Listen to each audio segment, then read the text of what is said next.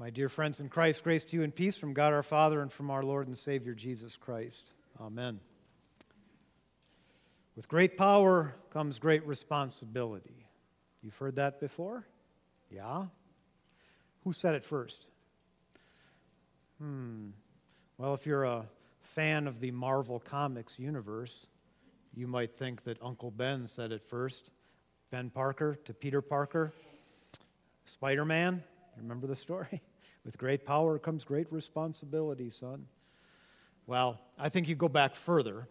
Um, you could go back to the French Revolution of the late 18th century and find written in some of its founding documents a great responsibility is the result of a great power. Or you could go back even further. Let's go all the way back to the first century, okay? And here Luke, quoting Jesus in his gospel, is saying, From everyone to whom much has been given, much will be required.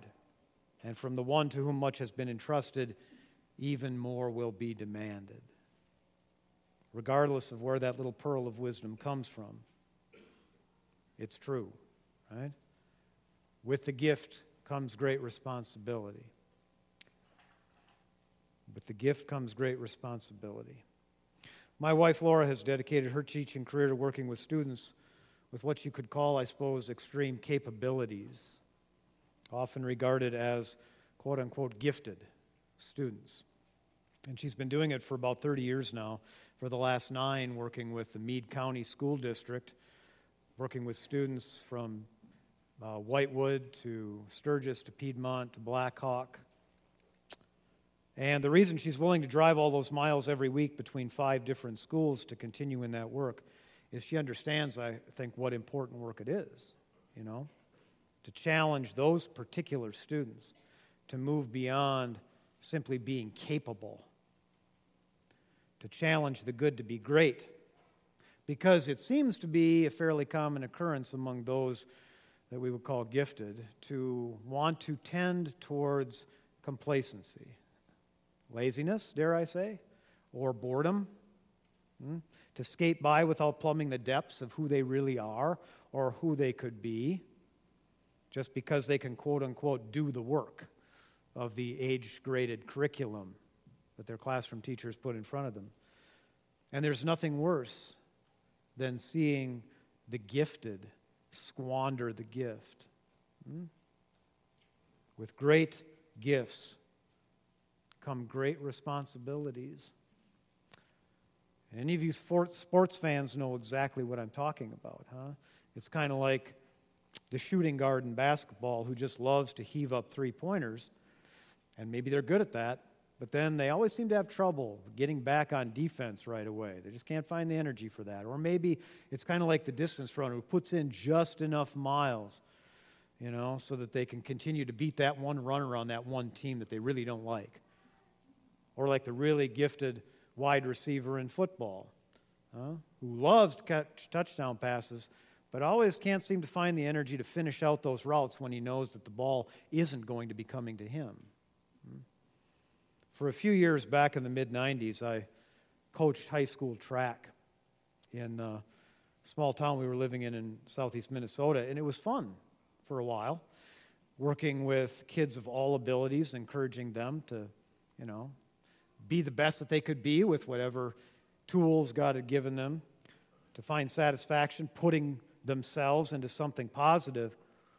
But I have to tell you, the most frustrating thing for me, and probably the thing that led the most to my retiring from being a high school coach, was dealing with what I saw as the, probably some of the most gifted, naturally gifted athletes in that school that came out for track, squandering their potential by resting on accomplishments back there in the past and never wanting to really work enough to test the limits of their capabilities. And it wasn't just about those ones, those gifted ones, missing out on an opportunity to be great. I saw it as disrespectful of their lesser gifted fellow athletes who I saw come into practice every day, working their rear ends off without any chance of ever being all conference or all state, just to maybe get a little better time, a little better result. With great gifts come great responsibilities. There's nothing worse than watching someone squander their giftedness. I guess all that is just kind of a long introduction to a theme that's been stewing in my mind as I read again this week the gospel reading from the third chapter of Matthew. John is out in the desert calling folks to get themselves ready to meet the Messiah. Hmm? The kingdom of heaven is near, he says. It's imminent. It's like right on your doorstep. So it's time to get ready. And he's getting people ready to meet it. He's baptizing folks as they come. And it's more than just a ritual washing. Huh?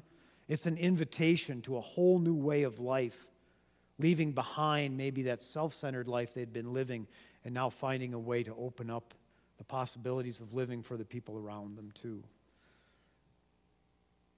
It's here that John confronts his gifted and talented students, huh? his all state athletes. Some Sadducees and Pharisees also came for baptism.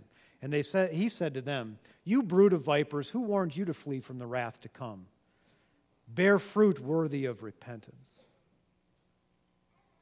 Now, we usually give these guys, Pharisees, Sadducees, a pretty bad rap.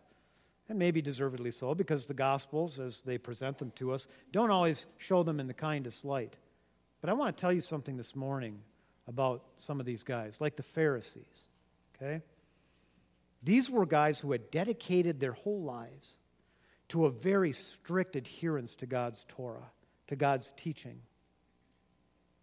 Through periods of persecution, when temples were being burned, and Jews were being killed off simply because they wanted to practice their faith. It was these ones, these Pharisees, who kept the traditions of their elders alive through intimidation and assimilation efforts on the parts of their oppressors. In so many ways, these Pharisees were God's gifted children. And with great gifts come great responsibilities. Problem was, you see, as is often the tragic with gifted folks, they had become kind of lazy, they'd become kind of complacent their own assessment of themselves got in the way of their calling to guide others around them into a deeper relationship with God. You could almost hear them thinking to themselves, Well, I got nothing to worry about. I'm a child of Abraham, an inheritor of the promise. I keep the laws, so I'm good. I don't know about you, but I'm all set. John is so hard on them because he knows how gifted they are. He knows how committed. He knows how capable they are of leading God's people into that covenant relationship with Him. And yet they act as though they've forgotten who they are by forgetting the brothers and sisters around them. See? But they ought to have known better. With great gifts come great responsibilities as a human being alive on the earth, what is your giftedness? Huh? I wonder what constitutes your gifts. Here's a little secret, you know. You want to find satisfaction in this life? Find a way to live out of your giftedness. Are you a teacher? Well, then teach. Not just from 8 o'clock till 3.30, five days a week. But every time God puts someone in front of you Use your skills and your ability to maybe enrich their life a little more. Are you a rancher? Well, then ranch, huh? Treat those animals in your care the way God treats you. Treat the land as though you know who it belongs to, the God who made it, right? Are you a nurse, mechanic, business owner? You see where I'm going? With great gifts come great responsibilities to use them for the sake of others. You know, it's always easiest to read the stories from the Gospels from the perspective of the underdog, you know? From the perspective of the one whom Jesus is coming to save, the ones who have been put upon, the ones who have strayed, the ones who have wandered, the downtrodden, who Jesus comes to rescue. But what if we dared to read these stories as though we ourselves are the ones in positions of power and authority in the story as the gifted ones? Hmm? Because you know you are. Huh? Isaiah speaks of the supremely gifted one who is coming, a Messiah, God's anointed, right? Anointed by God's Spirit, and the Spirit of the Lord shall rest on him the Spirit of wisdom and understanding, the Spirit of counsel and might, the Spirit of knowledge and the fear of the Lord. Do you recognize those words? You ought to because they're spoken over every life that comes to that baptismal font back there.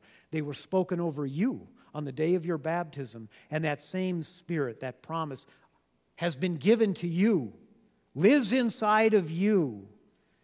You are gifted most of all with God's immediate presence in your life through the power of the Spirit, aching to get out, itching to explode from your life. The advent the coming of God's anointed. Means the calling out of all his gifted children. Because you see, you are his hands and his feet and his heart. In this world, you are his children, gifted with a faith that sees beyond any present darkness, bringing a light that is even now breaking upon the world. May the God of hope fill you with all joy and peace in believing, so that you may abound in hope, you gifted ones of God, by the power of the Holy Spirit given you. Amen.